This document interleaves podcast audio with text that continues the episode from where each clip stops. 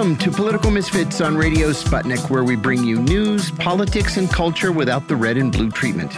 My name is John Kiriakou. My co host Michelle Witte's off today, enjoying her vacation. Get ready to go against the grain. Well, I hope everybody's had a good weekend. There's a lot to tell you today, as there is every day. We're going to talk about Ukraine. We're going to talk about some developments in American politics and about a whole bunch of other stuff like economics, for example, and immigration. But before we get to those stories, there are some headlines that you should know about. First, there was a major historic political upset in Australia over the weekend. For only the fourth time since the end of the Second World War, a Labour Party candidate has defeated an incumbent prime minister. The Labour Party defeated the Liberal Party, which is actually the Conservative Party. I don't know why they call themselves the Liberal Party. Classical liberals, I guess. And the defeat is seen as a personal rejection of Prime Minister Scott Morrison, who is sometimes called the Donald Trump of Australia. Morrison was known for his mockery of climate science. He once carried a lump of coal into Parliament during a debate over climate change. He was known for his sexist language toward women, and he was labeled a liar just recently by French President Emmanuel Macron. Political scientists called Morrison, quote, Australia's first post truth prime minister, unquote. That hurts. And they said that the man was incapable of telling the truth. Uh, Morrison had uh, said just days before the election that as a Pentecostal evangelical Christian, he was not afraid of losing because God told him that he would win. Well, he must have misheard God because the election wasn't even close. Not so much because the Labour Party did particularly well, it actually didn't. Labour got only 32%. It was because so many Australians voted independent for the first time ever. The new prime minister is a guy by the name of Anthony Albanese or Albanese. He's the son of Italian and Greek immigrants. Like the United States, Australia has two main political parties, and Australians are tired of that. Let's see if it extends in any way to the United States. Fingers crossed. Just four days ago, after I told you that the government was saying that we shouldn't worry about the spread of monkeypox, well, the Biden administration is now saying that we should be worried about the spread of monkeypox. That one isolated case that we told you about was in Massachusetts is now more than a half a dozen cases. Not terrible, but it's spreading. More importantly, it has spread to 12 foreign countries where monkeypox is not endemic. The Biden administration and the CDC are now seeking to procure vaccines these vaccines for monkeypox actually already exist. Um, it's just a question of getting them. So here we go again. You know, interestingly, uh, I've told you before that I'm on this uh, this mailing list from Liberty University, the evangelical university in Lynchburg, Virginia. And of course, I've already gotten emails from them saying monkeypox was created in a lab to discredit Republicans and to scare people into voting Democrat, blah, blah, blah. Okay. President Biden is planning his first visit to Israel next month. And what is the Israeli government going to do to prepare for that visit? Well, it's going to throw 1,000 Palestinian families out of their homes on the edge of the Negev desert so that it can bulldoze the houses to make way for an Israeli army firing range. And just last week, the Israelis threw 4,200 Palestinian families out of their homes on the West Bank to make room for a new Israeli settlement. Some of the guests we've had on our show, like Ariel Gold, Medea Benjamin, and Miko Peled, warned us that we should not be any more hopeful with Prime Minister Naftali Bennett than we were with Prime Minister Benjamin Netanyahu, and it appears they were right. A senior member of Iran's Revolutionary Guard Corps a guy by the name of Colonel Sayed Khodayi, was assassinated yesterday in broad daylight in front of his home in Tehran. Two assassins on motorcycles rode up to his car as he was getting in and buckling his seatbelt, and they shot him five times. He was killed virtually instantly. No person or group has yet claimed responsibility. We likely won't hear a claim of responsibility. But in November 2020, An Iranian nuclear scientist was assassinated in Tehran, and according to both a U.S. official and the Israeli government, the Israelis were responsible. Colonel Khadai had recently returned to Tehran after spending seven years in Syria. So it goes to show you how long the arm of the Israeli Mossad is. If they want to kill someone, they can kill someone, even if that someone is in the center of Tehran. President Biden finished his visit to South Korea with a short statement uh, to the North Koreans. It was this quote, hello, period, unquote.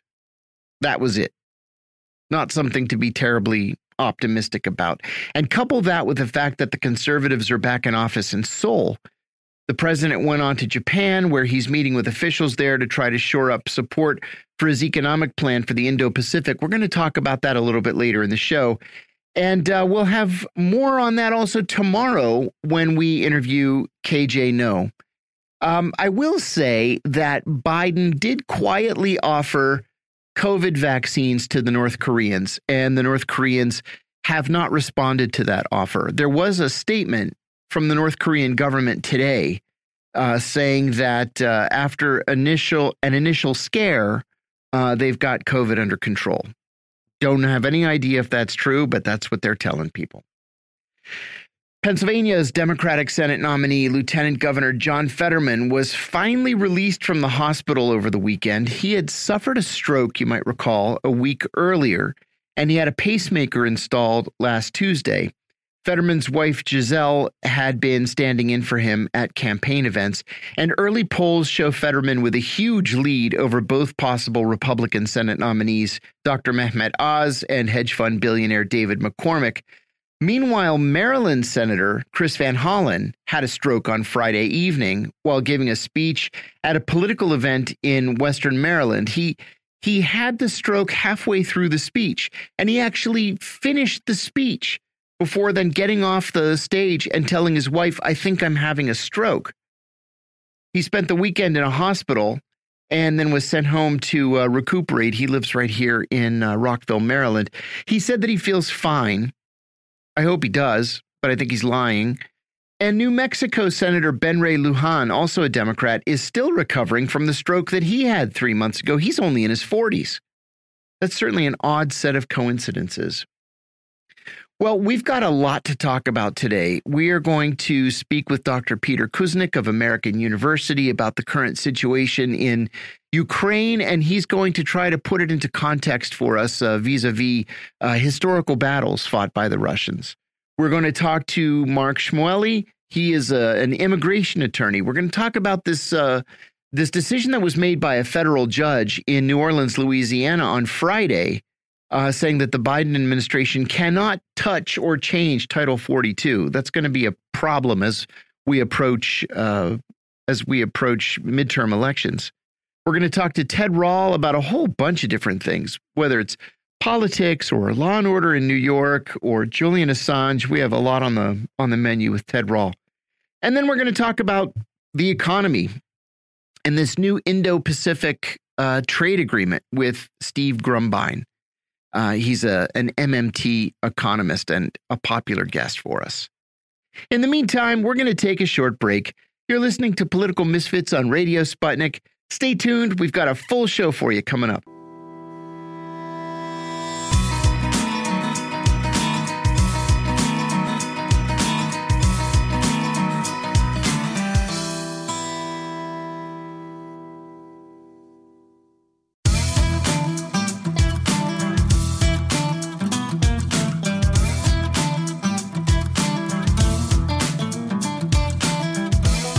Welcome back to Political Misfits on Radio Sputnik, where we bring you news, politics, and culture without the red and blue treatment. I'm John Kiriakou here in the studio. Before we get to our next guest, I just wanted to ask Did you guys happen to see this report over the weekend about this?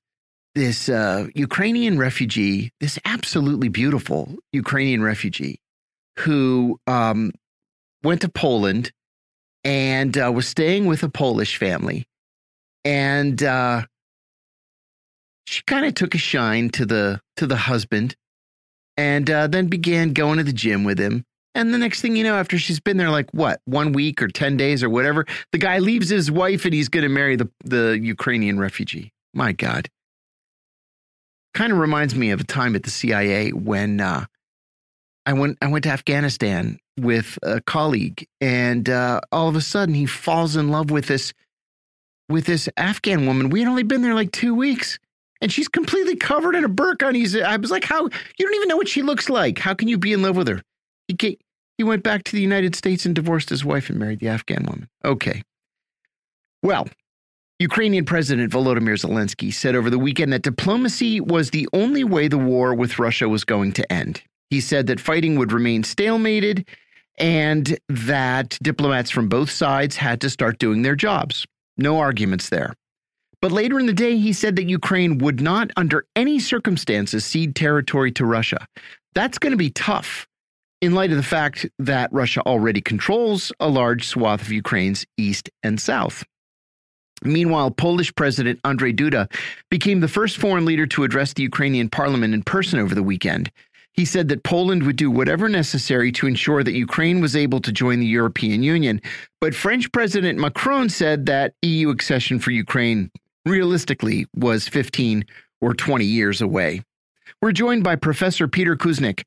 He's a professor of history and director of the Nuclear Studies Institute at American University here in Washington. He's an expert on 20th century history and the author of many books, including The Untold History of the United States and Beyond the Laboratory Scientists as Political Activists in 1930s America. Welcome back, Peter. Happy to be with you, John. So glad to have you back. It's been a little while. Um, I want to start with the idea of peace talks. The last time we had you on the show, which was about five weeks ago, you noted that there were no peace talks ongoing and no plans for peace talks. Well, more than a month has passed. Russia has captured additional Ukrainian territory, and there still are no peace talks taking place. Why do you think Zelensky brought this up over the weekend? Was he just talking off the cuff, or was he trying to prepare the public for uh, negotiations? Well, Zelensky, to his credit, has been calling on Putin for direct peace talks, uh, and Putin has been rejecting those, those appeals. So uh, Zelensky is, is has been contradictory in a lot of ways, and his initial call for uh, peace talks, which then he walked back, uh, it, it, and he's under pressure. Mm-hmm. We know in the past that he's been threatened with assassination by some of the right wing elements if he negotiates, if he doesn't uh, prevent, if he if he in any way makes any concessions toward toward Russia. And I think he's still under that kind of pressure oh, at this point. So he's got his own constituencies. And part of the problem is the rhetoric, the rhetoric from the West as well as inside of Ukraine. This idea that Ukraine is winning, that Ukraine has the potential to not only uh, prolong the stalemate, but to actually take back the territory that had been held by pro Russian elements before February 24th, including Crimea, uh, is a pipe dream that's got no basis in reality. However, there are many people in Ukraine who believe that. And the West has been, at least the United States and the British, have been encouraging them mm-hmm. with the massive military and other aid that's been going, and, and without any discussion at all about possible diplomatic solutions. We know the reality on the ground is quite different than the reality we're getting from the Western media. That Russia has more than doubled the amount of land that it controls inside of Ukraine, that uh, Ukraine's economy is being devastated compared to even Russia's economy, which has suffered its own losses.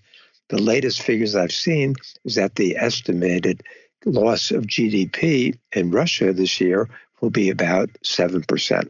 The initial wow. projections were maybe twice that much. But the projection is that Ukraine's GDP is shrinking by 45 to 50%. And it's only going to get worse.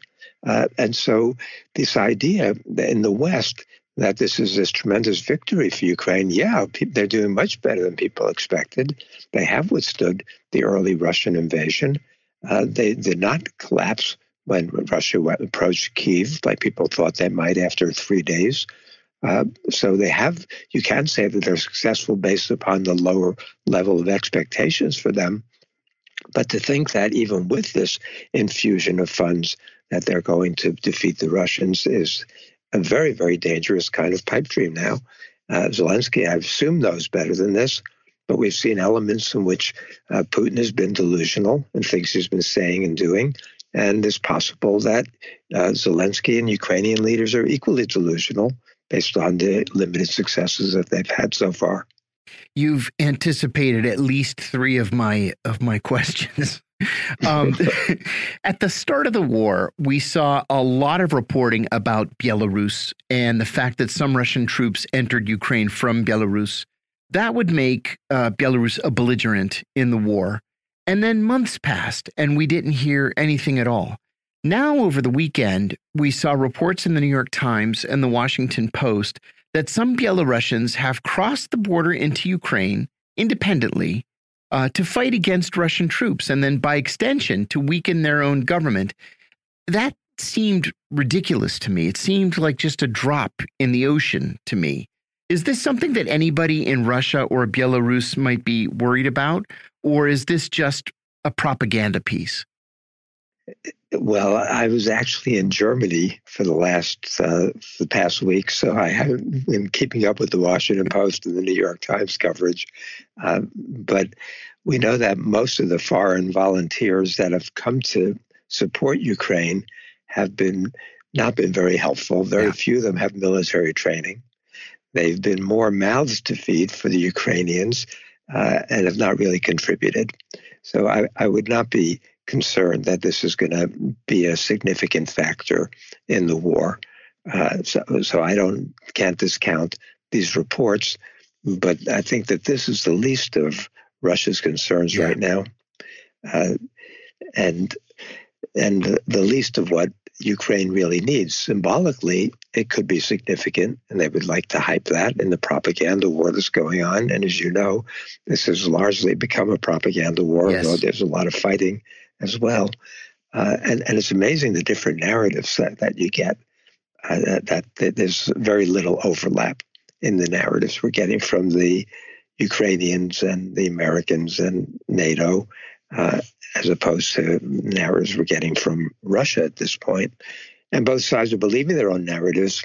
My friends in Russia, who I've been talking to, um, many of them fully accept the Russian narrative. Mm-hmm. These are people who I thought would be much more critical, and many of them aren't.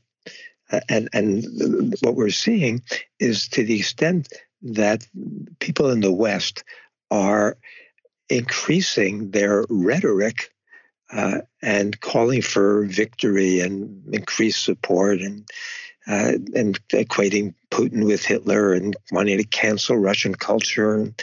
That is giving Putin more ammunition mm-hmm. to rally the Russian people. Yeah. The Russian people are see are accepting the official government narrative in part because of what the West is saying and doing, which makes Putin allows him, enables him to rally Russian forces against these people who are trying to destroy Russia, to cancel Russia.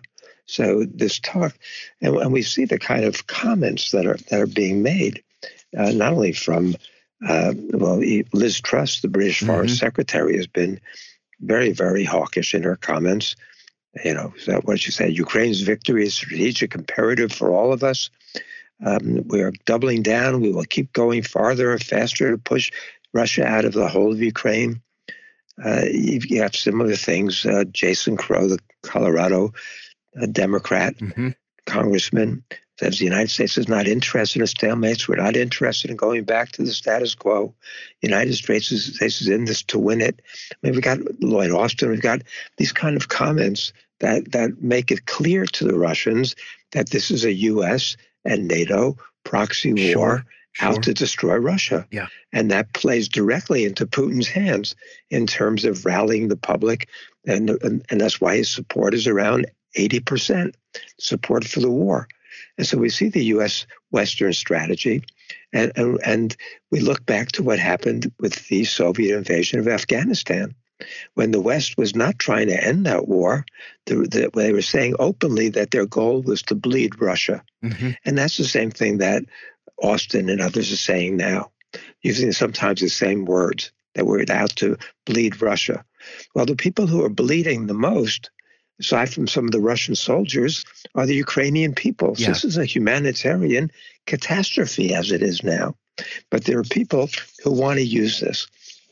The Turkish foreign minister said back on April 20th, said, I'll quote him, there are those within NATO member states that want the war to continue. Let the war continue and Russia gets weaker. They don't care much about the situation in Ukraine. And so we've seen that kind of cynicism on the part of the big, you know, the cheerleaders for the Ukrainians. Uh, they would li- love to fight the last Ukrainian here if it weakens Russia if it strengthens the United States geopolitically and establishes U.S. strengthens U.S. hegemony. And so we're seeing that. Uh, we see the same kind of tendency and attitude toward U.S. role in China mm-hmm. as well. Mm-hmm. So there are people in the United States who see this as the opportunity for the United States to actually create the kind of unipolarity yes. that they've been dreaming about for three decades. And that seemed to be the case increasingly between 1990 and maybe 2005. But at that point, the disasters in Iraq and Afghanistan and then Libya undermined that dominance that the U.S. was beginning to assert during the earlier 15 year period. And they want it back. And they see this as their opportunity, in part, to achieve that. But it's a catastrophe. It's a catastrophe that can metastasize and expand and bring in other countries and create the kind of World War III scenario that many of us fear. I want to ask you about these these mercenaries. You know, the, there was so much of it made in the U.S. press that Malcolm Nance is on the front page of the New York Times with his with his M4 with no magazine in it, and uh, we hear about uh, British mercenaries and French, and there's a Sri Lankan, and there's a Japanese, and and then in this latest forty billion dollar aid package, it was revealed to us that it's it's the American taxpayer who's paying the salaries for not just the entire Ukrainian military, but also these these mercenaries that are that are going overseas. Um, do these guys will these guys make any difference at all? Is this really a fighting force or is this something that's just being used to put in front of of western television news cameras to show that that the ukrainian side has international support? Uh, I, uh, my, my sense is that they can be turned into a fighting force if this is the kind of protracted struggle that many people are predicting, uh, then these will they will potentially eventually become fighters. Uh, we, we saw what happened with all the jihadis who flooded into Afghanistan to fight the United States. And eventually, some of them turned out to be pretty good fighters. Mm-hmm. So, you know, so it's not so it's po- always possible to train people given enough time to to fight. Uh, it doesn't require you know rocket science to to become a fighter. And especially, we've flooded that country with weapons. Yeah. They've got more weapons than they know how to use or even have enough people to use at this point. So, not only are we funding the mercenaries, we're massively funding U.S uh, defense contractors. The people who are making out like bandits in this, in this war, making enormous profits, are the military contractors, the defense manufacturers, Northrop oh, yeah. Grumman, Raytheon, yeah. all of those folks. Direct payments. Uh, yeah, I mean, the American people are subsidizing them. And yeah, do they want to? Uh, do they have a say in this? I, I don't know. You, you get as little honesty from the American media as you do from the Russian media. And and you turn on the television, CNN or MSNBC. I don't know Fox, but probably there too. And it's one admiral and general after another. Yes, there is no dissenting voice, no even moderate voice in the United States who's able to get onto mainstream media at this point. Uh, and and you know we criticize what's going on in Russia, and rightly so. Mean, Russia has been increasingly uh, repressive since this war began. There were previously were a lot of independent voices in Russia. You're not hearing them very much now on Russian media. Uh, but uh, we think about how repressive Russia is during since this began. 15 year sentences for people who condemn the war mm-hmm. inside Russia, even call it a war as opposed to a special military operation. Well, if you look at it realistically, they have been, not been getting 15 year sentences. They've been getting fines or at worst, a very short jail sentence. Mm-hmm. So the possibility for serious repression inside Russia, Stalinist style repression, is still there, uh, but we we shouldn't exaggerate it. It's been limited so far, and that's partly because, from what I'm gleaning, that while the Russian people support this as a limited military operation in their minds, they are not wildly enthusiastic about this war, mm-hmm. and they do not want to see the kind of mobilization. Many people thought that on Victory Day, Putin was going to announce a full national mobilization. Well, he didn't do it.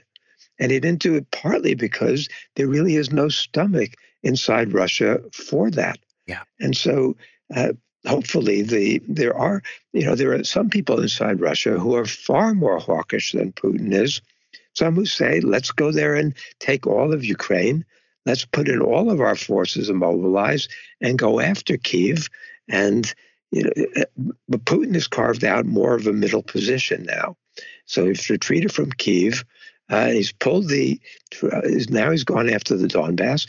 Basically, the outlines of what the Italians called for a few days ago. Right.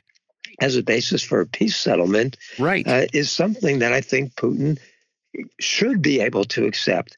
And, and so Zelensky says he's not going to allow any territorial concessions to Russia. Well, I'd like to see them go back to the Minsk II agreement, you know, and, and let that area because they part of Ukraine, but extremely uh, autonomous mm-hmm. and can effectively be what Putin said in the beginning that he wanted. Uh, and Ukraine will become neutral. It won't join NATO, and uh, the Russian troops will withdraw, and we go back to something that gives both sides both sides can claim victory. What I was saying after the the, the troops surrendered, the Azov battalion and the mm-hmm. others surrendered at Mariupol, that this was a chance for Putin to claim victory and end the fighting. Uh, and I mean, and, and we're going to get to some kind of solution along those lines. So, whatever rhetoric we're hearing from both sides, uh, part, but part of the problem is that the U.S. has got no real interest. The U.S. leaders do not have an interest in ending this. They see this as an opportunity. At least some of them do. Mm-hmm. And unfortunately, Biden seems to have fallen into that camp. Yeah, he does. The same kind of thing with his comment this morning about uh, China and, and Taiwan, that we're going to defend Taiwan militarily if if China moves against them. I mean, Biden has bought into the most hawkish elements with his, within his administration. We know that there are 16 top advisors from the Center for New American Security. These are the newest version of the American hegemonists, and they seem to have captured uh, Biden. Uh, well, he put them in there, so he created the conditions for being captured by them. And but at least with Obama, we saw some resistance and some pushback. And even Biden was a voice of sanity at times within the Obama administration. Yeah, right. He's not playing that role now as, as, president. He was supposed to be the the adult in the room. Uh, for was, so long. Yeah. I, I want to ask you, you've touched on several different things here. First, I want to ask you about uh, uh, the situation here in the United States, especially in the U.S. Congress, where we're seeing an increasing number of Republicans uh, drop out of of votes to continue funding uh, the war. Uh, there mm -hmm. seems to be a fight inside the Republican Party between these populists who are opposed to foreign entanglements and the neocons that have, for so many years, run the Republican Party. The problem is, uh, for those of us who consider ourselves to be anti war, is, is that the Democrats have jumped in with both feet, and the Democrats are at least as pro war as the Dick Cheneys of the Republican Party have always been. Uh, do you see this changing in any way? What what exactly are we looking at here in this fight uh, among the Republicans? Does it matter when so many Democrats support military involvement overseas? We hear very very little dissent Eh, eh, among Democrats, very even little. progressive Democrats. Yes, uh, even the Bernie Sanders of the party have not been very anti-war in their messaging since this. And one of the things that makes me uncomfortable about the Republicans is that many of the Republicans who uh, have been seemingly voices of reason on Ukraine are the most vile, anti-democratic, pro-fascistic elements within the Demo- Republican Party, right. trying to overthrow the election. You know, So, um, you know, the I, I, I wish we could figure out a way to get the Democrats to walk back from this idea that the only way to support Ukraine is by piling more and more arms. Uh, they can't get any funding for progressive policies here in the United States for the kinds of things that Americans need. But there's no limit to how much most of these people are willing to spend to continue killing in Ukraine. Yeah. Uh, you know, they don't see it that way, of course. They see it as a great, glorious fight for democracy and that the Russians are aggressors and need to be stopped. But these people who are, you know, I, I agree that this was terrible what Russia did, that this is war crimes, that, that you know that this is unconscionable and and Russia cannot be in any way rewarded for for this. Uh, but uh, the Democrats are into this idea that Russia has got to be defeated and has got to pay this enormous price, and that the military's got to be supported there. And I don't know where this is coming from, the Democrats, because they have some understanding of the history. You know, the, the United States is the one who's been the global aggressor, as Jimmy Carter says. What he say? He says of our whole history, we've had what 16 years when we've been at peace in the United yeah, States. That's right. And so, so for a long time, we were talking about the United States as being the great aggressor internationally. But these people didn't call for sanctions against the United States.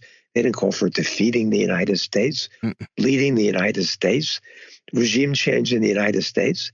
It's not what these people were calling for.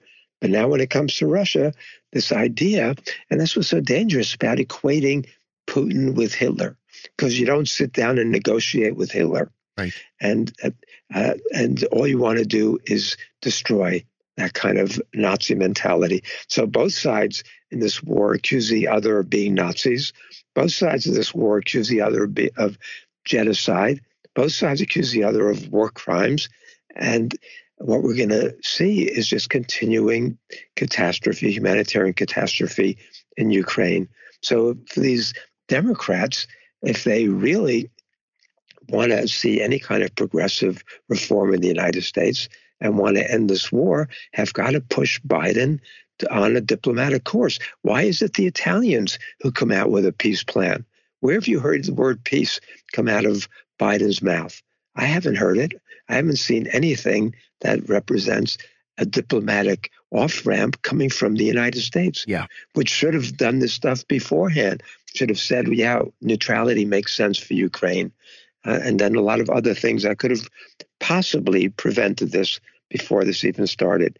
My sense is that there were Americans who saw this the same way that Brzezinski saw the Soviet invasion of Afghanistan in 1979, mm-hmm. which Brzezinski took credit for. Right. He said, This is great. Now we've given Russia its own Vietnam.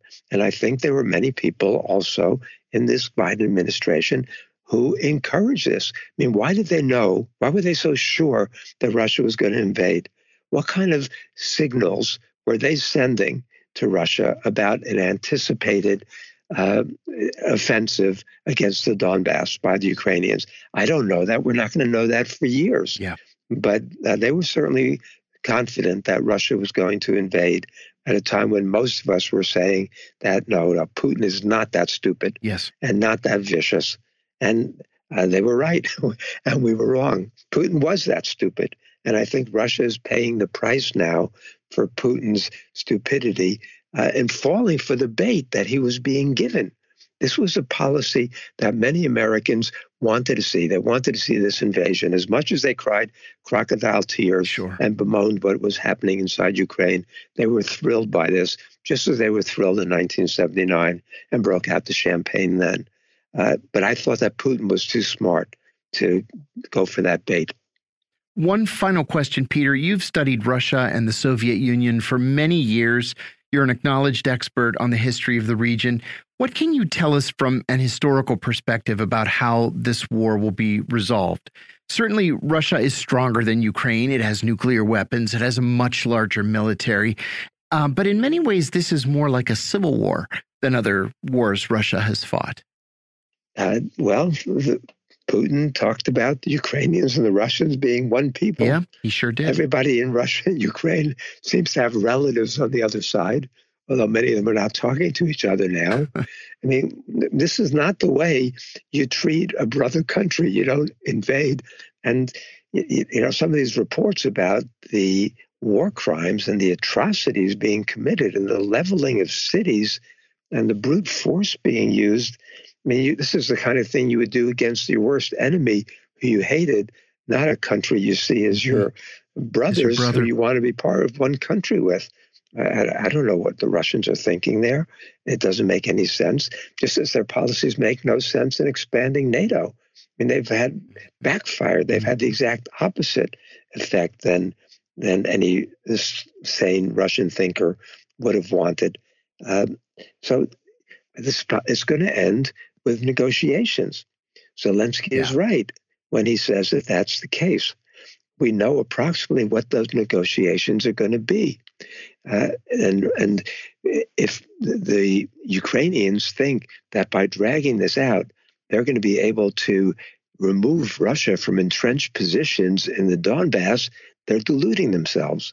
So this is going to end somewhere with Russia having taken most of the Donbass, uh, have that land bridge to Crimea and Russia. Mm-hmm. Uh, and I what I don't want to see is us sitting down to negotiate a year from now with 100,000 more people dead. That's right. And the possibility of World War III and negotiate the same terms that we could have now. It's similar to Vietnam.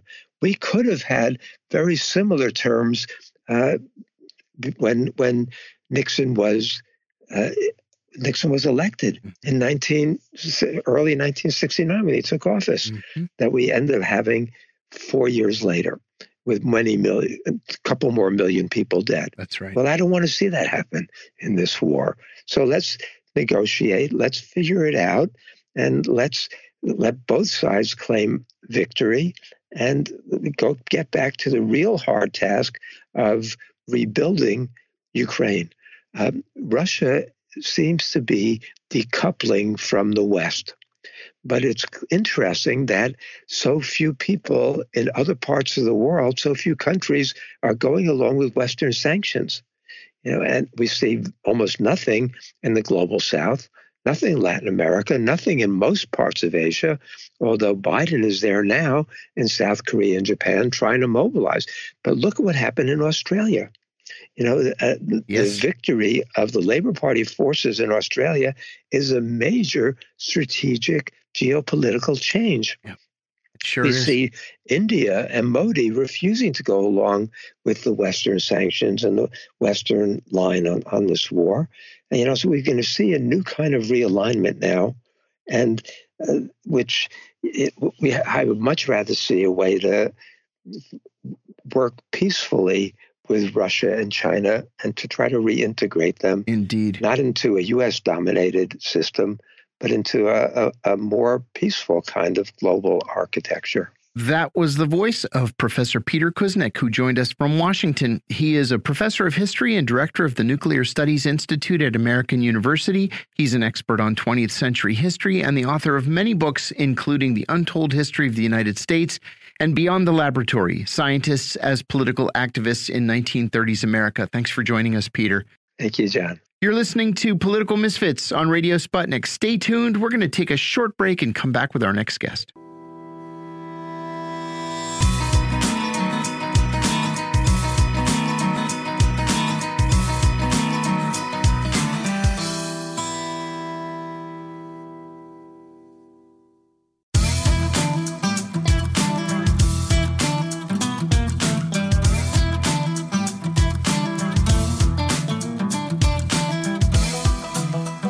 Welcome back to Political Misfits on Radio Sputnik, where we bring you news, politics, and culture without the red and blue treatment. I'm John Kiriakou. A federal judge in Louisiana on Friday blocked the Biden administration from lifting a public health order that immigration officers have used to quickly expel migrants at the southwest border, including asylum seekers. District Judge Robert R. Summerhays, a Trump appointee in Lafayette, ruled that the Biden administration violated administrative law when it announced in April that it planned to halt Title 42, a health order aimed at preventing the spread of communicable diseases in the country, on Monday. That's last Monday. The ruling will most likely spark a months long legal battle. The U.S. Department of Justice quickly filed an appeal Friday with the Fifth Circuit Court of Appeals and said it believes that the Biden administration decision to lift 42 was legal. We're joined by immigration attorney Mark Shmueli. He's the immediate past chair of the Federal Bar Association's Immigration Law Section. Welcome back, Mark.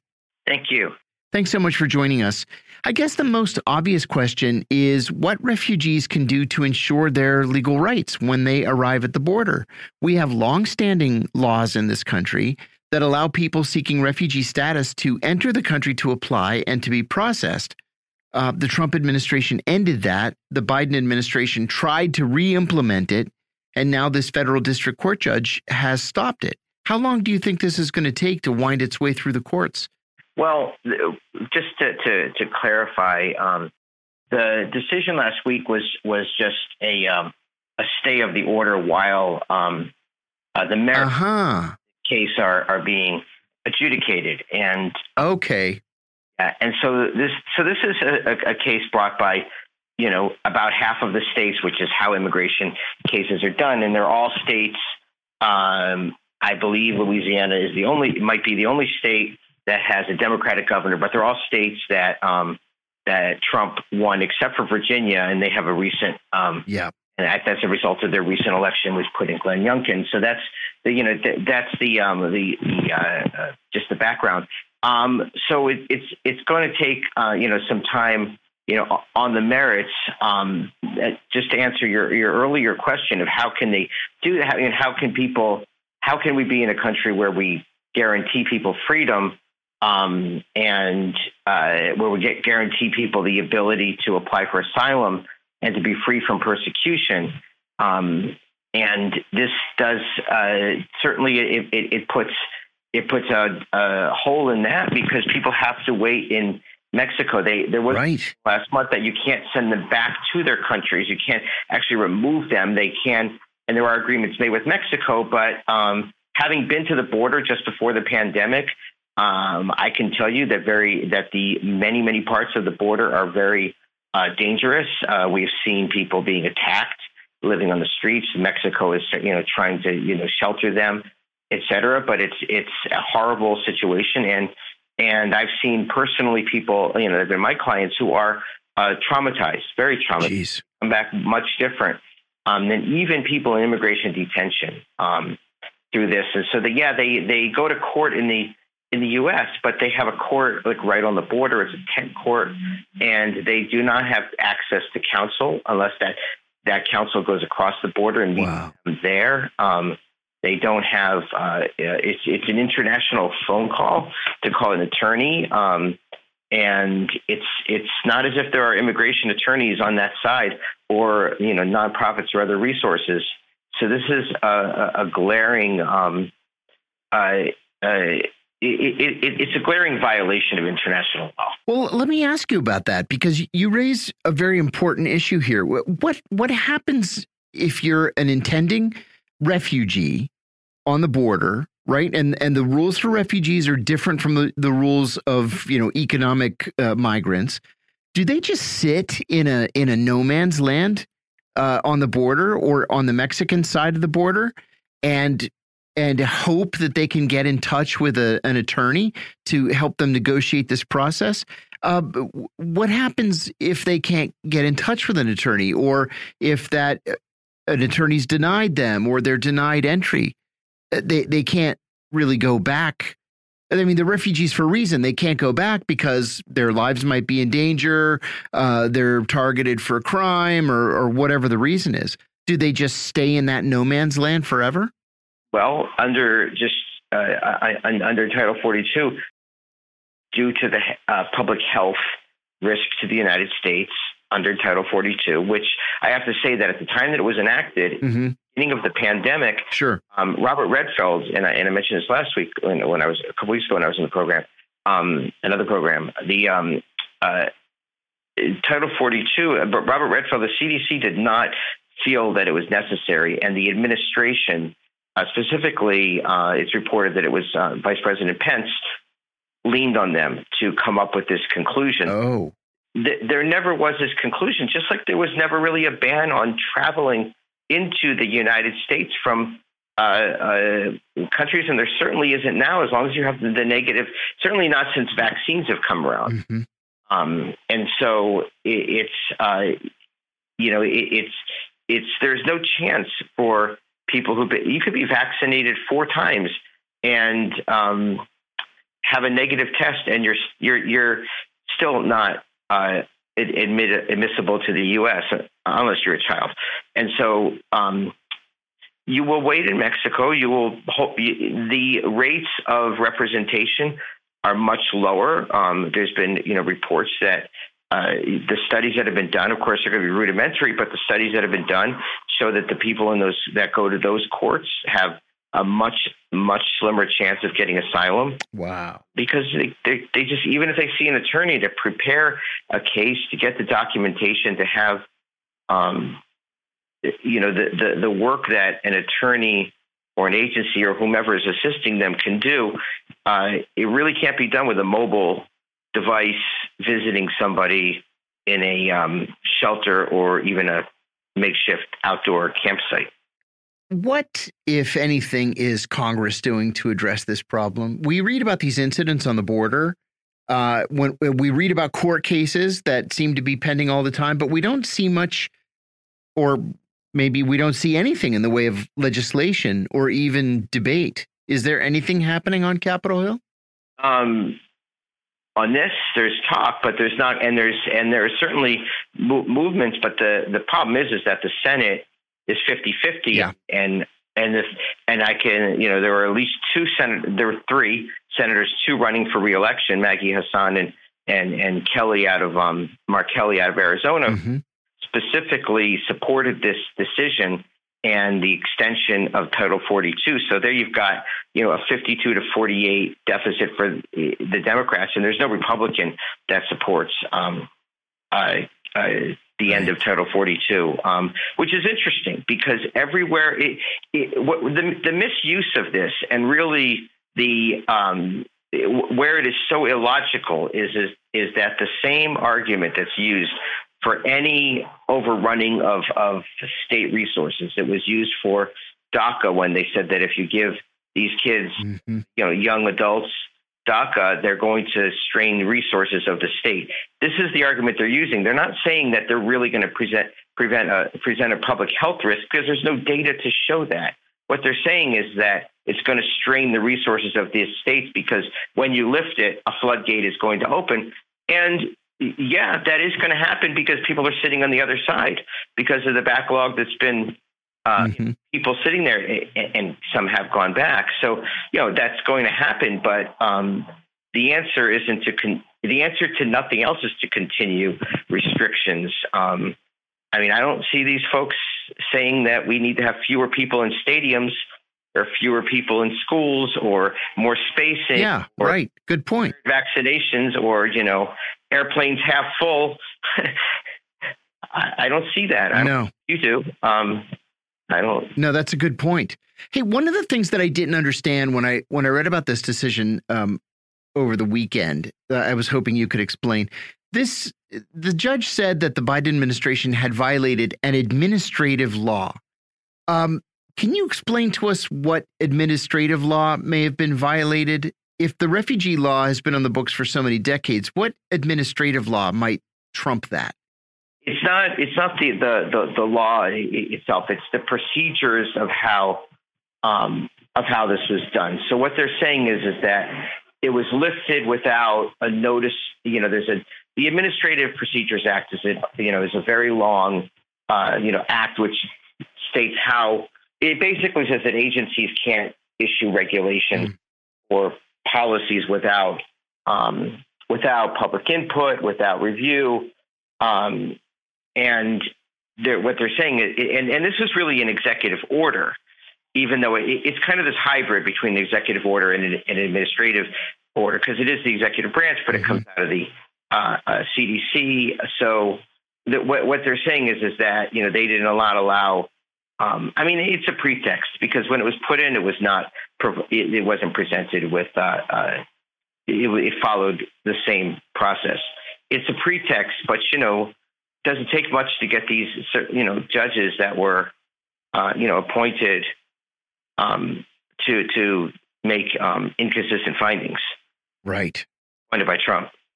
The judge said in his ruling that lifting Title 42 would cause irreparable harm. Those were the words he used because the states would have to spend money on health care, law enforcement, education, and other services for migrants and refugees.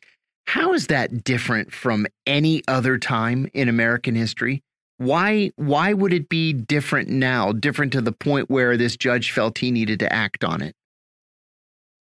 Um, I mean, that's a pretext, and it really has yeah. nothing to do with the health issue. This is a strict health issue, and also it's not only a pretext, but it's just wrong. I mean, uh, there's no question that right now there is a shortage of labor. Mm-hmm. People coming, uh, the the idea it, it, it is again, you know, the racist idea, which it's only is it racist, but it's also um, just wrong that immigrants are are are takers rather than givers to the economy. Very, very little. Um, I mean, there's a lot of mutual aid going on for people when they first get here, but the the the, the rapidity of self sufficiency of recent immigrants um, is is astounding, and that's true in Texas, and it's true in Arizona, and it's true in Michigan, and it's true in you know every other part of the country. So that's just wrong. Um, you know, on a factual basis, it's wrong. I have to ask you too. Th this seems to me to be something that's going to have to be resolved in the end in the in the policy arena rather than in the legal one. Uh, and I think it's because the policy is so difficult and uh, so contentious. Uh, do you see this being resolved at some point in the near future, or is this something that the government is going to just have to muddle through regardless of, of who's in the White House? I mean, I can I can say this. I mean, as much as the uh, it's going to have to muddle through, but it's also going to have to take leadership, and it's going to have to tell people that you know. I mean, Mark, you know, Mark Kelly, you're represent. Who do you want to represent as you're running for reelection? What do you want to be? Because we we know that um, we know that when people stand for something, and and if there's one thing Donald Trump taught us is that when you stand for something and you stick with it, people who otherwise wouldn't vote for you will will will respect that. And when you um, when you are afraid to stick up for what is what is right, um, and and not only right morally, but right for your community, then you, I mean, you know, we saw that was Black Lives Matter. It's got to take that. Yeah. And I think otherwise you look muddled because I'll tell you what, one side is not muddled on this. Those 26 states aren't muddled.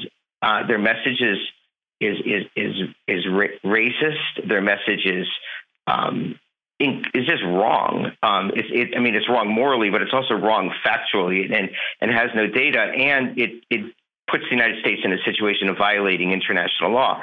But it's consistent, as you were saying. Like, eh, eh, well, I, was saying, in, in every other instance, um, this is their argument, and they throw it out, and it's consistent. And the fact that, you know, in this case, the Democrats, the administration, you know, does not have a doesn't believe that the population will that it's politically expedient to really oppose it and be yeah. clear.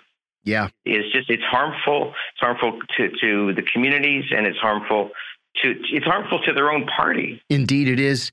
I think uh, I think that I agree with every word you you said. I couldn't have put it better myself. We're going to have to leave it there. We were joined by immigration attorney Mark Mark Shmueli. He's the immediate past chair of the Federal Bar Association's Immigration Law Section. You're listening to Political Misfits on Radio Sputnik. Stay tuned. We have a whole another hour. That's not really a word, but stay tuned.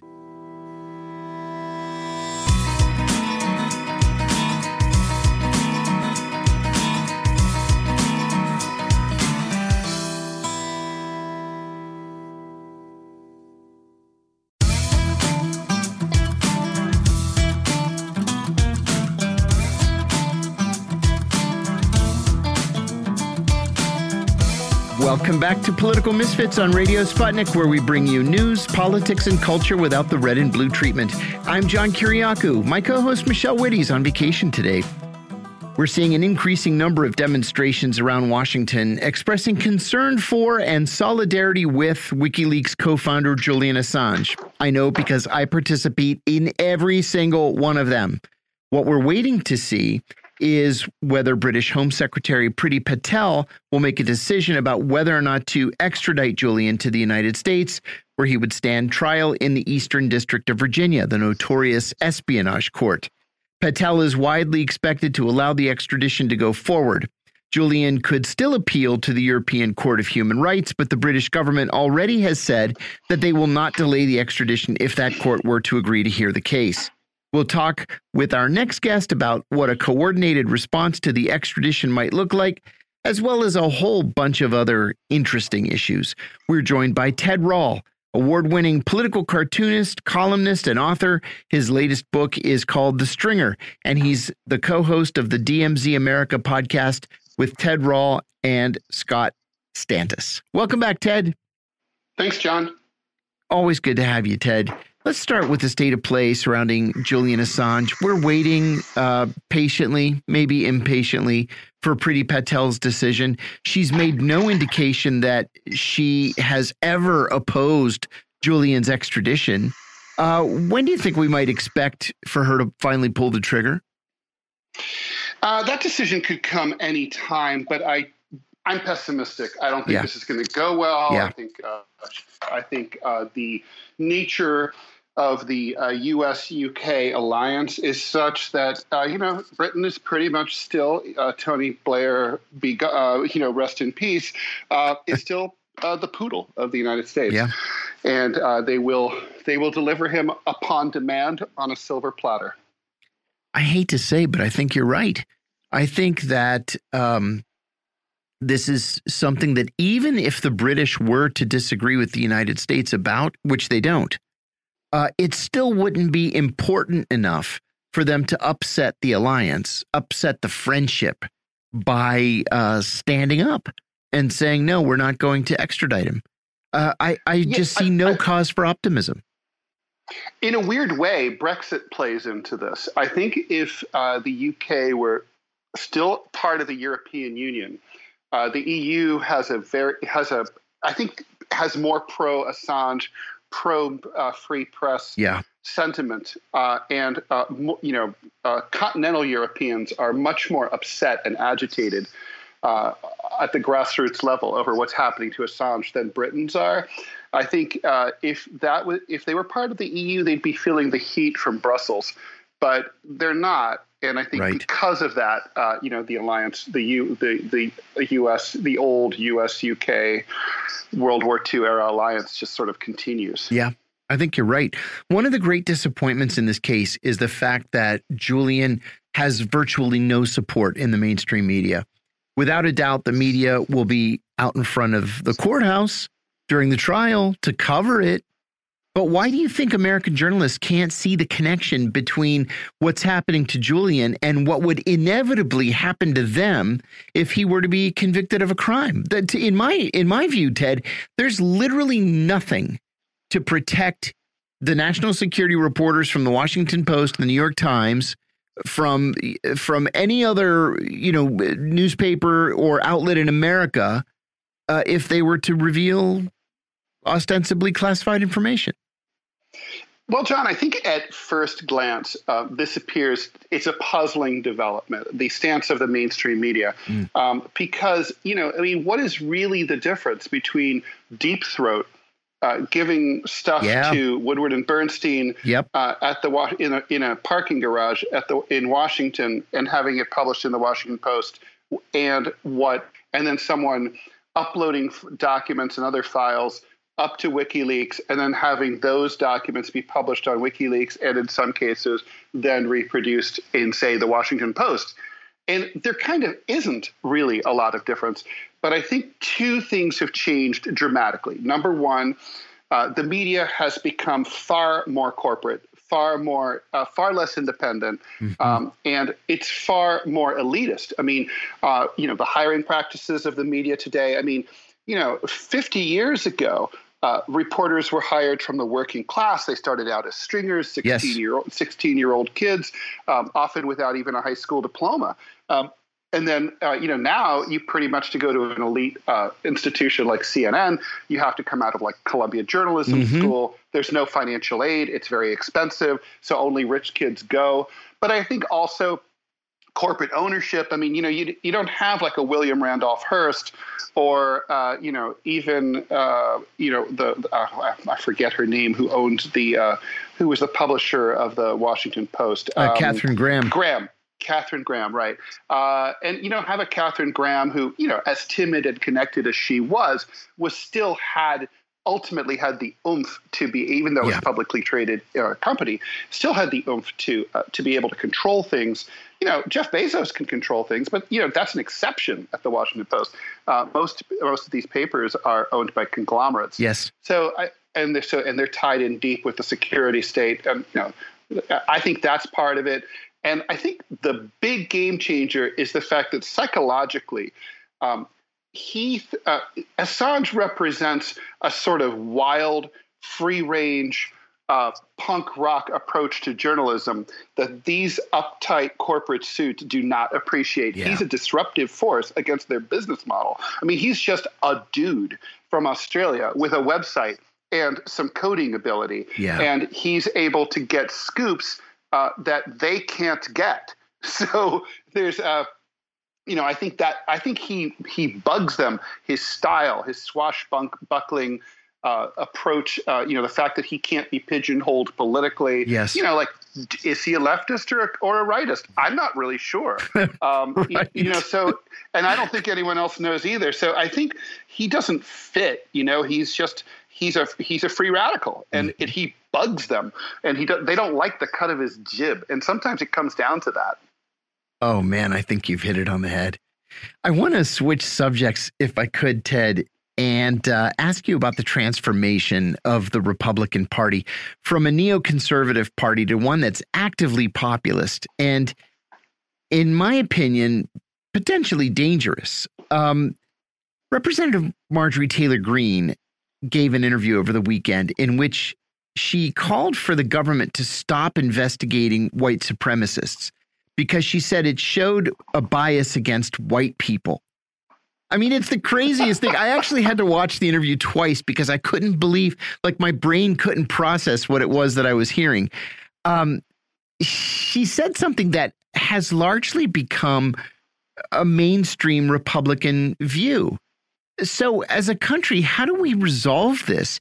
There, there's talk of the Republican Party breaking up, uh, but there's no indication that that's going to happen in the foreseeable future. How how do we get past this? It seems like this party has moved so far right as to be untenable over the long term. Well, the problem is that the Democrats are, are chasing them to the yes, right. Yes, they uh, are, especially on, especially on foreign policy. um, and, uh, and also on free speech. There is, I don't think we do get out of this. I think uh, this situation continues. I mean, look, uh, objectively, if you're a Republican, you have to be Trumpism. And you know, Marjorie, Marjorie Taylor uh, Greene comes out of Trump is a Trumpy. Yep. Um, Trump Trumpism has been very good for the GOP. It reinvigorated yeah. Yeah, a true. party that uh, was suffering from demographic losses.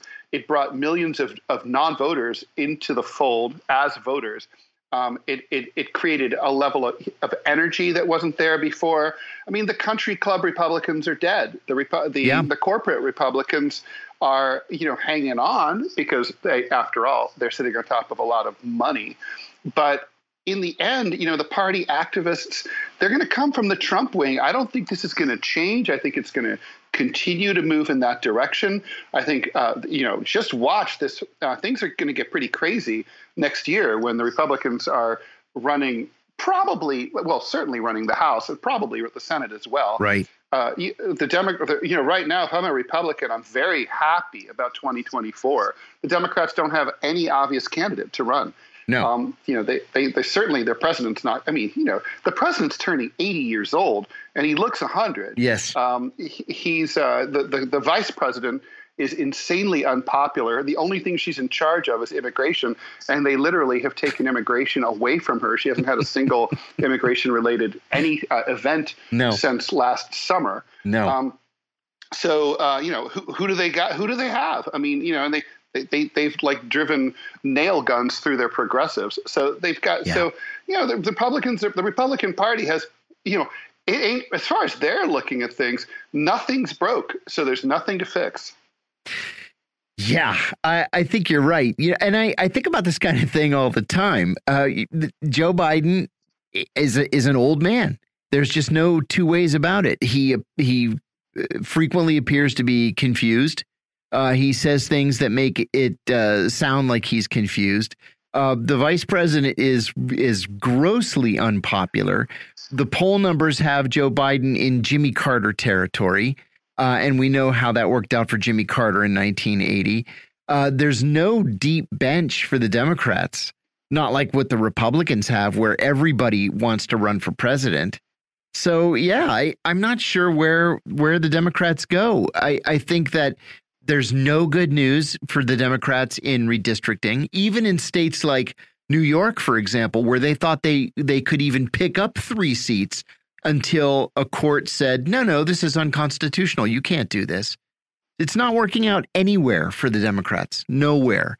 And I suppose there's a there's a small chance they could hang on to the Senate, but the House is gone, and um, and even in the Senate, you know, it was funny. Just last week, uh, Kamala Harris complained that there was so much that she wanted to do as vice president. She wanted to get out of town, she wanted to travel and go overseas, but she can't because uh, she has so many 50 50 votes in the Senate that she has to break. I think it's been like 11 so far, which is a record for the first 18 months of an administration. Anyway, um, I want to ask you also, Ted, about Ginny Thomas. This is the wife of Supreme Court Justice Clarence Thomas. We've learned over the past several weeks that Ginny Thomas was actively involved in trying to overturn overturn the 2020 election. She was in close touch with White House officials like Mark Meadows, for example, and with Republican lawmakers to try to convince them to deny President Biden's election and to block the Electoral College vote in Congress on um, what was it, January 6th. Uh, Ginny Thomas is not some random nut. Uh, she is an attorney. She's the former general counsel for the U.S. Chamber of Commerce. So she's a serious, important attorney, at least she used to be. Past Supreme Court justices, and Abe Fortas leaps to mind immediately, have resigned for far less than what we've heard so far about Ginny Thomas. Why do you think Clarence Thomas is getting a pass on this? And how do you think it'll play out? As an as an aside, Clarence Thomas lamented in an interview last week that was picked up and carried everywhere uh, the fact that Americans don't trust the Supreme Court, and he can't understand why. What do you think? Yeah. Uh, well, I, I, think there's two things going on, John. Uh, I, first of all, I think that it's the marriage and uh, and I think it's a race issue. And I'll start with the marriage thing. First of all, uh, you know, there's it's very tricky when you have conflicts of interest that arise from a spouse. You know, Clarence Thomas himself is not directly implicated in January 6th, right. but come on. She's his wife, and they don't have. They're not estranged. They're close by all accounts. Oh they yes, adore each other. Uh, their their marriage is in fine shape. Uh, and clearly they're they're close political partners. So you know, it's kind of like, well, you know, are you supposed to mention the fact that Andrea Mitchell is married to Alan Greenspan? Right. I yeah. Mean, right. I think you are supposed to mention that, but you know, in polite official Washington, you don't. And I so I think it's kind of like, well, you know, it's kind of like, uh, you know, the, the, the queen is up to no good, but the king remains uh, uh, at at this point unscathed. I think that's part of it. I think it's ridiculous, but I, I you know, that is what's going on. Um, and then I think perversely, uh, Democrats don't want to be seen as going after, uh, you know, the African American justice on the U.S. Supreme Court. Uh, never mind that he's a right wing conservative um, they I think if you know in a in an, in the age of uh, a very woke age. Uh, it's a bad look for them, and I, I think they don't know what to do. I think even if they had him dead to rights, it would be tough for them to figure out, you know, going after him, like, uh, you know, maybe censuring him or maybe even impeaching him, which has happened. Yeah. It, you know, there's a historical precedent for that. Um, so, and certainly people have been impeached for less, as you know, as as you pointed out. So, you know, it's it is a little ridiculous, but I think they just it's kind of just hasn't gotten to the point where they think they you know they can and have to uh, you know go after him. But you know, if I were them, I would. Uh, you know, po- the politics of it would be great. Not only could you get rid of a conservative, you could replace him with a liberal, oh, and yeah. re- and and you could do some serious, you know, partisan battle and really energize progressives during a during a election year when progressives are not going to show up. And in fact, that's what happened with Abe Fortas. Abe Fortas was forced to resign. It was the very tail end of the Johnson administration. The Senate couldn't get its act together, and they ended up uh, not passing or not uh, approving uh, a Johnson appointee, and Nixon got the the spot. So yeah, there's there's an historical precedence for it. It's uh, it's happened in the past. It could happen again. I just don't think it will. Though. I don't think, think, it will I either. Thomas, I think Thomas is safe as long as it's not him. And even if it's proven to be him, it's going to have to be very, very solid. um, Yeah. really, just damning evidence. And, and we're you not know, seeing that. Yeah, there's there's enough plausible deniability here. So I, I I I suspect. I think I think you're right. Ted, I have to ask you about law and order issues in New York. Those of us who don't live in the city read the papers and it looks like there's there's a war going on in the streets. Uh, another person was murdered in the subway yesterday in an unprovoked attack. They have no idea why this guy just pulled out a gun and shot a Goldman Sachs employee in the back. Why the spike in crime and what's Eric Adams doing about it? Well, the why is puzzling. Uh, during the pandemic, this the uh, the theory was that uh, there were a lot of you know a lot of teenagers out on the street and out of school, uh, but that's not true. You know, kids are back in school. Uh, certainly, the the city is awash in guns, but that's not particularly new. The one theory that I've heard uh, recently, I was talking uh, to a few people in the know who are you know half my age and therefore are much more connected to uh, more hip to the concerns of today's youth is that there is a major cocaine uh, epidemic on the streets of New York City right now, uh, and it's cheap. It's not the coke from the 1980s that uh, you know the kids I went to Columbia with were all were all using that and snorting a hundred or two hundred dollars a day of their of their parents' money. This is cheap cocaine laced with fentanyl. Oh, and, my. Uh, and, and it's and so it's sort of like a crack light type scenario where you know it's like if everybody's stoned on weed or they're doing uh, heroin those are depressants they're not going you know they're not doing any they're not they're not violent but this is a drug that a, co- a drug combination a cocktail that makes some people violent and crazy Um, and I think that's what I, I, think that's the best theory I've heard so far. There's a lot of this crap on the street. You're starting to see public service announcements pop up about it. So you know that if city government is finally on top of it, uh, it must have been around for years. Um, in terms of what the new mayor is doing, nothing as far as I can tell, except he likes to give press conferences. Uh-huh. Um, and, uh, and, and, you know, and I love the fact that he's yelling at the cameras as if someone else was supposed to do something about this. Uh, dude, yell at yourself. You're the mayor. Um, it's like, get out there and, and like, you know, you're a former cop yell at your co- at your former colleagues. Um, you know, get them down into the subways. There are no police in the subways. The subways are a hellhole. Uh, there's you know, in the 80s, which was a as dangerous, if not more dangerous, uh, than now, there were there was a, a separate transit police department. At uh, at night, there was one or two police officers on every on every train in the system to, uh, at all times.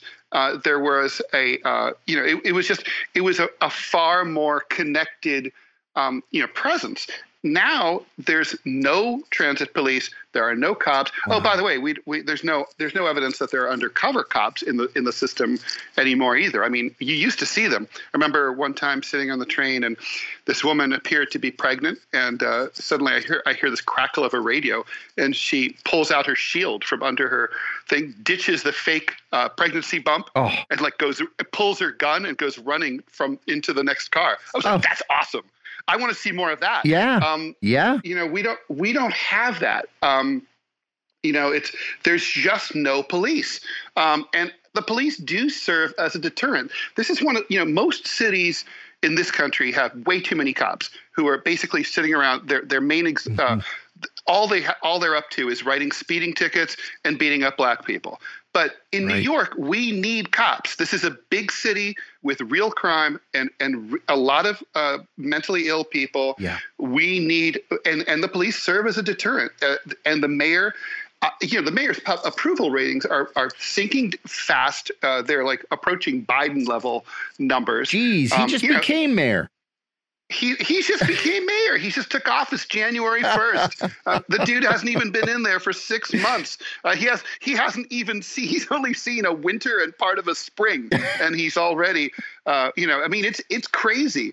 I don't know what's up with him. Uh, even the New York Post, which has been his party organ, um, is starting to turn against him and saying, "Mr. Mayor, get out of the nightclubs." Uh, you know, yeah. quit showboating, yep. get out of the Met Gala, get out onto the streets, and find out what's going on. Yeah, he he seems to just love the celebrity. It's really disappointing.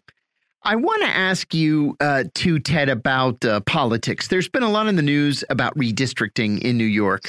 Uh, Representatives Jerry Nadler and Carolyn Maloney, both Democrats and both committee chairs, apparently will be thrown into the same district and will have to run against each other. New York's highest court at the end of the week last week threw out a redistricting map that Democrats had drawn up and then presented its own, which the Democrats hate. So it looks like the issue is heading to the federal courts. Um, as, as things stand now, the Democrats thought they were going to pick up maybe as many as three seats. Now they're looking at losing one seat. Um, how does this resolve? Uh, is there going to be some sort of an agreement? Is uh, is the Democratic Party going to be able to come up with something that the, that's going to be acceptable to the courts, or is this going to be um, a new congressional map that's written by the courts? It's going to be a new congressional map written mm. by the courts. I'm almost certain. Um, so it's you know the party tried to put their their thumbs on the scale. Yeah. apparently that works for Republicans in Texas, but not Democrats in right. New York. I thought um, the same thing. And, and, yeah, so so you know I, I think uh, you know look it's it's going to be a tragedy. We have the potential uh, for for Democrats. It's going to be really rough. It's it's the potential of you know how we lost Dennis Kucinich to redistricting. Yes. Um, in Ohio, uh, you know, and uh, in this case, we're talking about two uh, congressmen who bring. Uh, sort of disparate but equally important skills. I mean, Nadler is has you know he has all the charisma of a lump of lead. Yes. But he's but he's insanely uh, powerful. He's a, a machine politician. Yes. He would have been comfortable in Tammany. Uh, Carolyn Maloney, however, is the widow of a victim of a right. of a of a deranged uh, LIRR train shooting massacre um, back in the 90s, and he she's uh, you know she's very charismatic, very popular with her constituents. You know, it's like you know she's one of those people that you can't help but like. Yes, and uh, she's uh, you know it's it's you kind of if you're you know if you're the DNC, you don't want to lose either one. Oh my gosh, yes. I got to tell you, as a Greek American, uh, the the Greeks in in the United States don't love anybody as much as they love Carolyn Maloney. I mean, she might as well be Greek because we have her up on a pedestal as the as the queen of our community, and the idea that she's gonna that that she's gonna have to fight Jerry Nadler, who is almost as popular as she is in the Greek American community. Um, if only for his for his you know raw power and his ability to exert raw power as chairman of the Judiciary Committee, this is going to be very tough for Democrats. It is. It's not good. You know, it's just sort of like a whole, you know, it's just one of the, you know, how like in, in life, sometimes just like everything just comes up snake eyes. Yeah. And that's what the, that's what things feel like for the Democrats this year. Yeah. There's literally no good news for the Democrats in any state, in any race.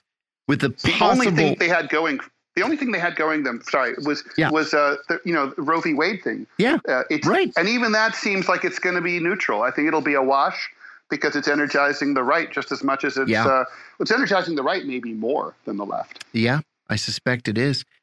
Finally, Ted, uh, you've spoken in the past about the ongoing problem with COVID in New York. Uh, we saw reports today in in both the New York Times and the LA Times about a spike of of COVID infection rates in California that could lead to some sort of a modified lockdown again.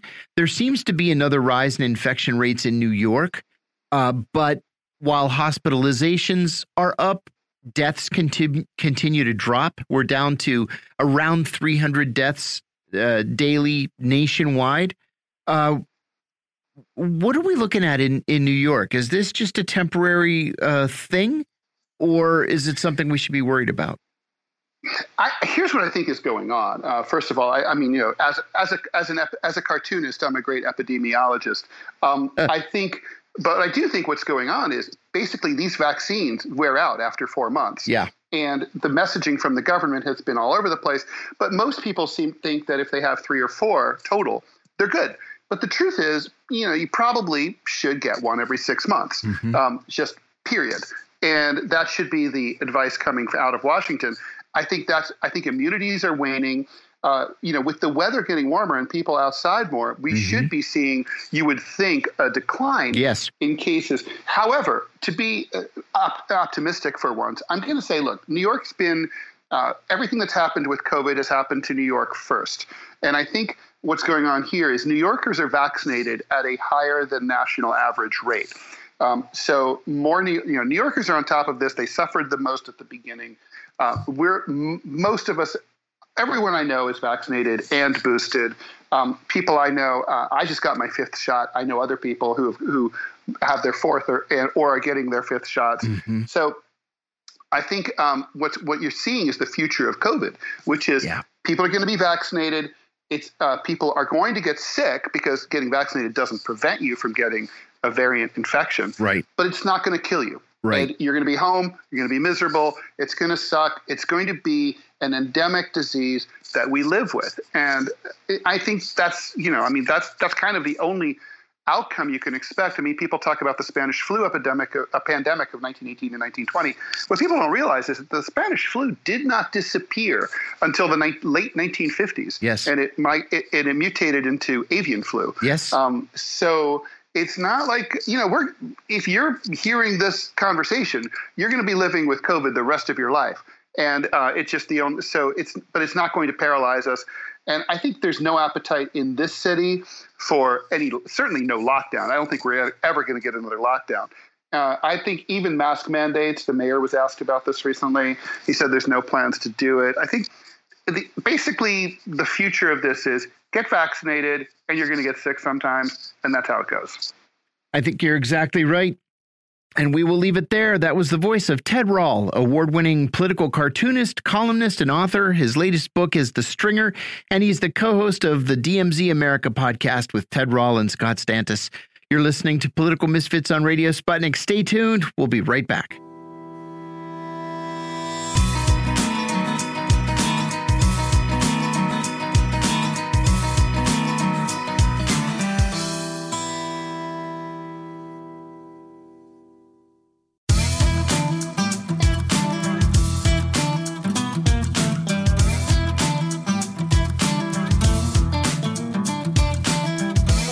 Welcome back to Political Misfits on Radio Sputnik, where we bring you news, politics, and culture without the red and blue treatment. I'm John Kiriakou. President Biden this week enlisted a dozen Asian countries to join a new loosely defined economic bloc meant to counter China's dominance and to reassert American influence in the region five years after Donald Trump withdrew the U.S. from a sweeping accord that it had negotiated itself, the TPP. Biden did this despite liberal opposition at home. Meanwhile, the U.S. economy is slowing, inflation is soaring, interest rates are up, and the country is approaching the midterm elections. What issue is more important right now than the economy? We're joined by Steve Grumbine. He's founder and CEO of the nonprofits Real Progressives and Real Progress in Action, and host of the podcast Macro and Cheese. He's also a leading activist and evangelist for modern monetary theory. Welcome back, Steve. Hey, thank you so much for having me on. Oh, really happy to have you, Steve. And I, have got so many questions for you. Before I get to interest rates and domestic economic issues, I want to ask you about this new Indo Pacific uh, agreement. It looks like the TPP, it smells like the TPP. Uh, what are your thoughts? Good, bad, or indifferent? Is this essentially the TPP? Uh, it, yeah, you know, it, it's it's terrible on so many levels. As a person on the left, I, I recognize this is once again, you know, the U.S. Yeah. putting interests in place to try to ensure that it has access to low cost goods, low cost production, et cetera. Since we've gone and screwed the pooch with our Russia position, um, we now have to kind of you know, calcify ourselves, kind of lock ourselves in uh, with someone. Someone's got to be our business partners, yeah, right? Right. Um, and so, so this is this is our attempt to maintain that lavishness that we have done on the backs of third world nations. And um, I don't know all the details, so I don't want to overstate and overplay my hand here. But suffice it to say, free trade is far from free usually. There is so much focus today on rising interest rates and what it means for the economy and for the midterms this fall. Our understanding of interest rates is that rising rates are generally a bad thing because it increases the cost of doing business and uh, it increases the cost of consumers' purchases. The thing I'm curious about is understanding more about modern monetary theory and how the theory explains the effect of higher interest rates and the federal debt. Is am I am I right to say that that in MMT, rising interest rates are not necessarily a bad thing? No, no, not at all. Um, in fact, you would speak to the average MMT developer, including Warren Mosler, Randall Wray, Bill Mitchell, and Stephanie Kelton. They would be advocating for a permanent zero interest rate policy uh -huh. or a low to no interest rate policy. Uh huh. You need to understand the interest payments are on it on reserves. And and I, this is so hard to do in like two seconds or less. But just suffice it to say the banking system has these thing called reserves and they're used to clear payments in the banking system from one institution to another. So you write a check they go ahead and clear it through the other bank and there's these things called reserves that float back and forth between the two banks. And what happens is is that when bank A needs to acquire reserves to handle that transaction, they have to pay a certain price for reserves. Well, it yeah. previously had been zero. Right. We had kept a zero interest rate policy. And so payments just cleared. Now all of a sudden that they're now paying it for a what is formerly a very secure transaction. Now they're adding interest to that. And that starts matriculating through the economy as a basic income for people who already have money. So this is one of those the rich get richer things. So there's nothing about this that in any way, shape, or form an MMTer would say, oh, yeah, that's a great idea. Definitely, let's raise some interest rates. It'll be great for all. No one on the MMT side that I know of that I speak to would ever advocate for something like that. Tell me a little about uh, the federal debt. Um, here's what I have written here. Uh, an MMT economist recently explained that rising interest rates uh, are actually helping to reduce the federal debt, not the deficit, but the debt. For, for example, uh, the American Rescue Plan was financed at last year's rates that were at record lows. Uh, yet today, the U.S. Treasury is collecting at a higher interest rate. So the basic math is that the Fed was borrowing at a half of a percent and is now collecting almost 3%. Is is that right? Does that make sense to you? Well, let me ask you a question. Who does the Fed borrow well, from? that's it creates a good money. question. So who does it yeah. borrow it from? Yeah. It doesn't. Uh -uh. It doesn't borrow. It's a, it's a word that has no meaning. Right. And so we spend first. Right. And then we tax a little bit back.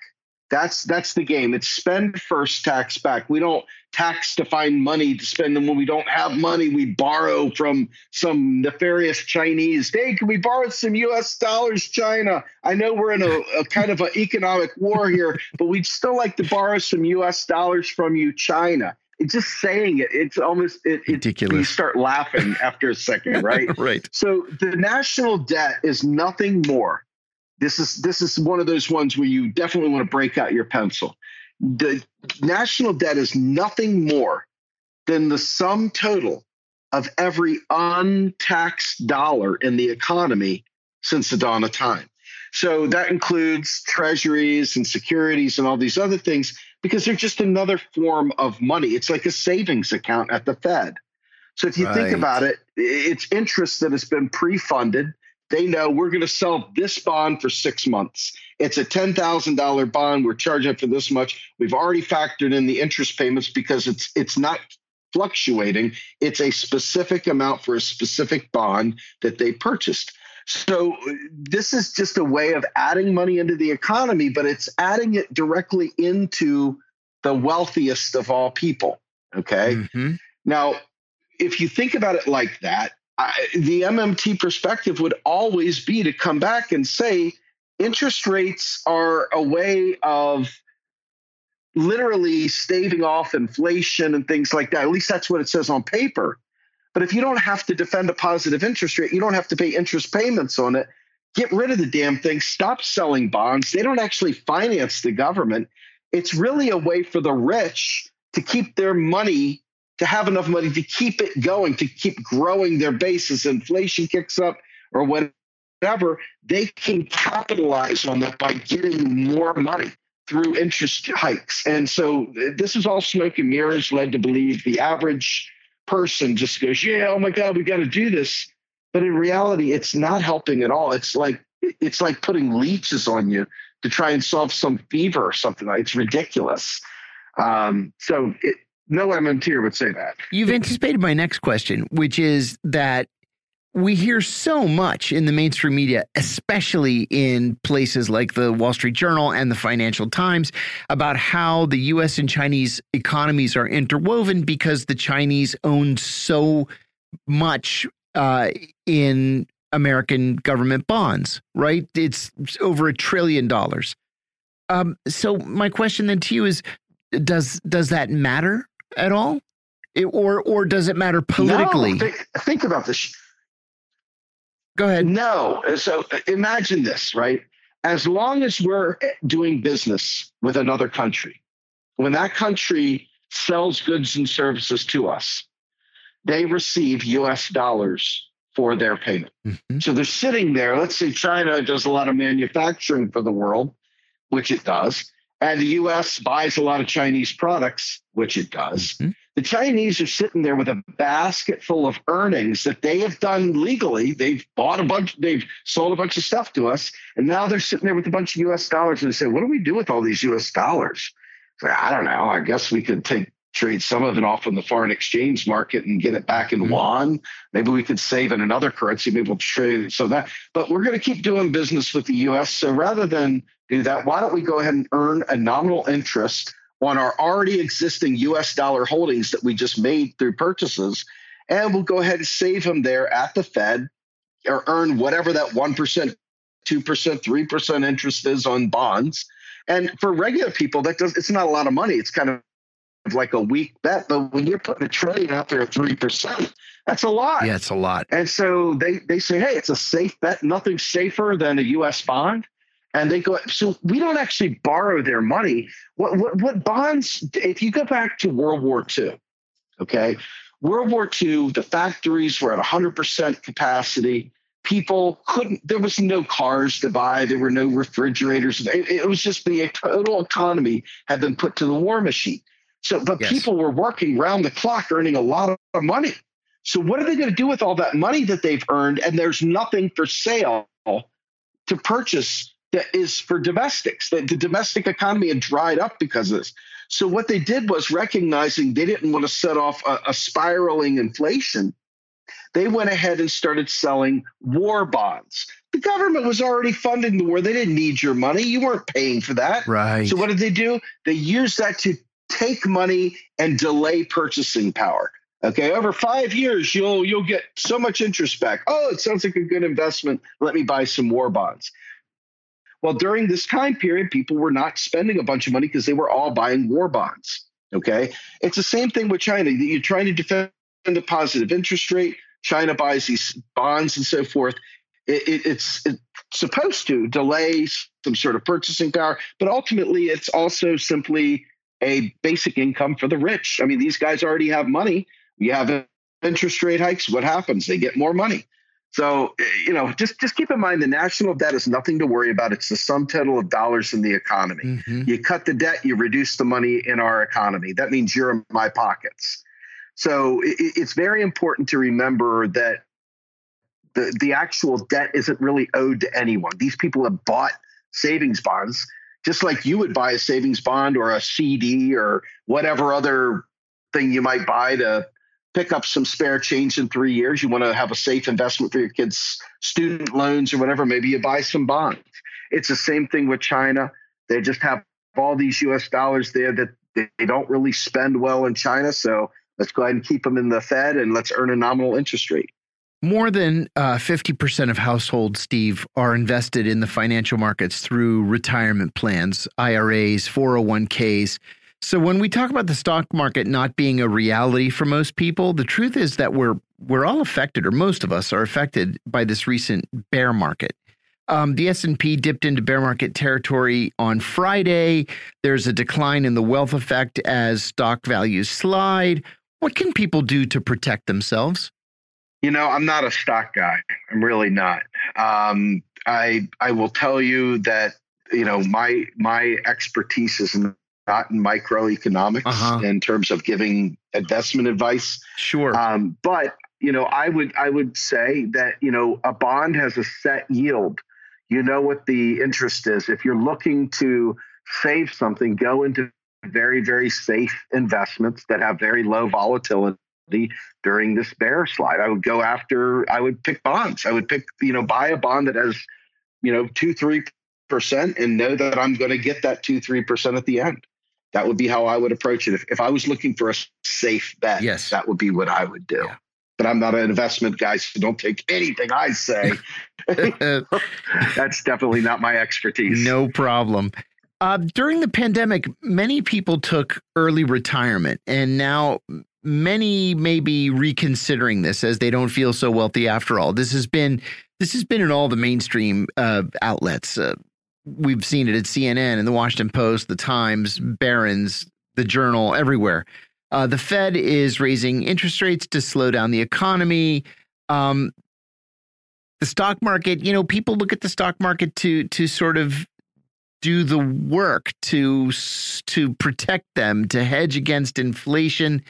Um, what's your view on how the Fed is handling interest rates right now? Are you worried that they may overdo the rate hikes and and maybe further exacerbate a recession? Absolutely. Mm. In fact, I think all indicators are there. If you listen to the the folks speaking from the Fed, including Jerome Powell, all of them are hearkening back to Volcker times. Yes. Um, and Paul Volcker famously destroyed the economy to save the economy. Yes. And uh, you can just hear the oxymoron there, right? I mean, this this guy is the worst neoliberal, one of them up there with Hayek and Friedman. horrible, evil bastard that really, really killed a lot of people, should never be celebrated and should only be defecated on. I mean, this guy really, truly set the stage for awful things to come. And Jerome Paulos, he worships at the altar of uh, of uh, Paul, Paul Volcker. Volcker. So I, I think it's very important to realize that this is a monetarist extension, a libertarian belief system. This is the worst possible approach to doing all of this stuff. Um, and it is going to create a lot of pain and suffering as they hike those rates up. I, I just spoke to Randall Wray, who's an economist, uh, MMT economist, the other day, and there's some differences of opinion um, with him and Warren Mosler on this. But one of the things that he said straight up was that you know, in order for interest rates to ever have a, the kind of uh, slowing of the economy that they want, they would need to jack rates up so high that people simply didn't go get credit anymore. Wow. They, they just simply didn't do it. But the truth is, is that they've shown that high interest rates don't really stop people from buying. No, that's true. In fact, the areas, if you look at the economy for inflation, are not really about borrowing. I mean, you don't borrow to go to dinner usually. Most people don't borrow to go to the movie theater or whatever. It's the entertainment, it's that kind of uh, you know, out there social stuff that people are spending money on that is it, there's just not enough people working in it. There's not enough whatever goods and services out there for it. And so the prices are going up there right? But the, so raising interest rates what is that actually impacting Right. I mean, it, what are you talking about? What kind of loans that you're taking money out for would, would have anything to do with it? it, it it's it's it's it's attacking the wrong problem. it's attacking a supply issue with supply chains with a monetary operation, and the two are not related in any way, shape, or form. Um, the only difference is there'll be a lot of pain for people and um, you know they're they're happy about that because you've seen every time there's a downturn in the economy, the rich buy things pennies on the dollar. Yes. As people go bankrupt and lose everything, they retrench and then start the cycle all over yes. again. Yes. You know, if you it, it go to the arcade and you see that game where you drop a quarter in the thing and it's got that, that ledge that keeps pushing the money right. off of the the thing, a couple layers. That's what it's like every time you drop that coin down, and all of a sudden it totally changes the environment each time. And this, this is what they do each time they retrench, you see that machine go and just crush us all. Yep. That's that's my fear. That is my fear. Um, is that you know we have three ways of getting money into the economy. One is federal spending. Mm-hmm. Well, we cut the spigot off on federal spending. Sure. Two is being a net importer. I mean, a net exporter. Well, we're clearly yeah, not a net not going to happen. Exporter. So that leaves us with one other area, and that's private debt which now all of a sudden they're going to jack the price of debt up because guess what happened during the pandemic? People paid off their debt. There were people that were paying down credit cards during that time period when they weren't out there running on the roads and stuff. They had a little bit of money, they paid off debt. So, what the government is seeing is hey, in our three sectors, there's private debt available for us to blow up again. Yeah. So, they're going to put the onus on us to go into debt to keep the economy going and that is that's that's what i'm seeing that's what i'm seeing Okay, we'll leave it there. That was the voice of Steve Grumbine. Steve is a founder or the founder and CEO of the nonprofits Real Progressives and Real Progress in Action. And he's host of the podcast Macro and Cheese. He's also a leading activist and evangelist for modern monetary theory. You're listening to Political Misfits. Stay tuned. One last break, and then we're going to come back with some closing thoughts.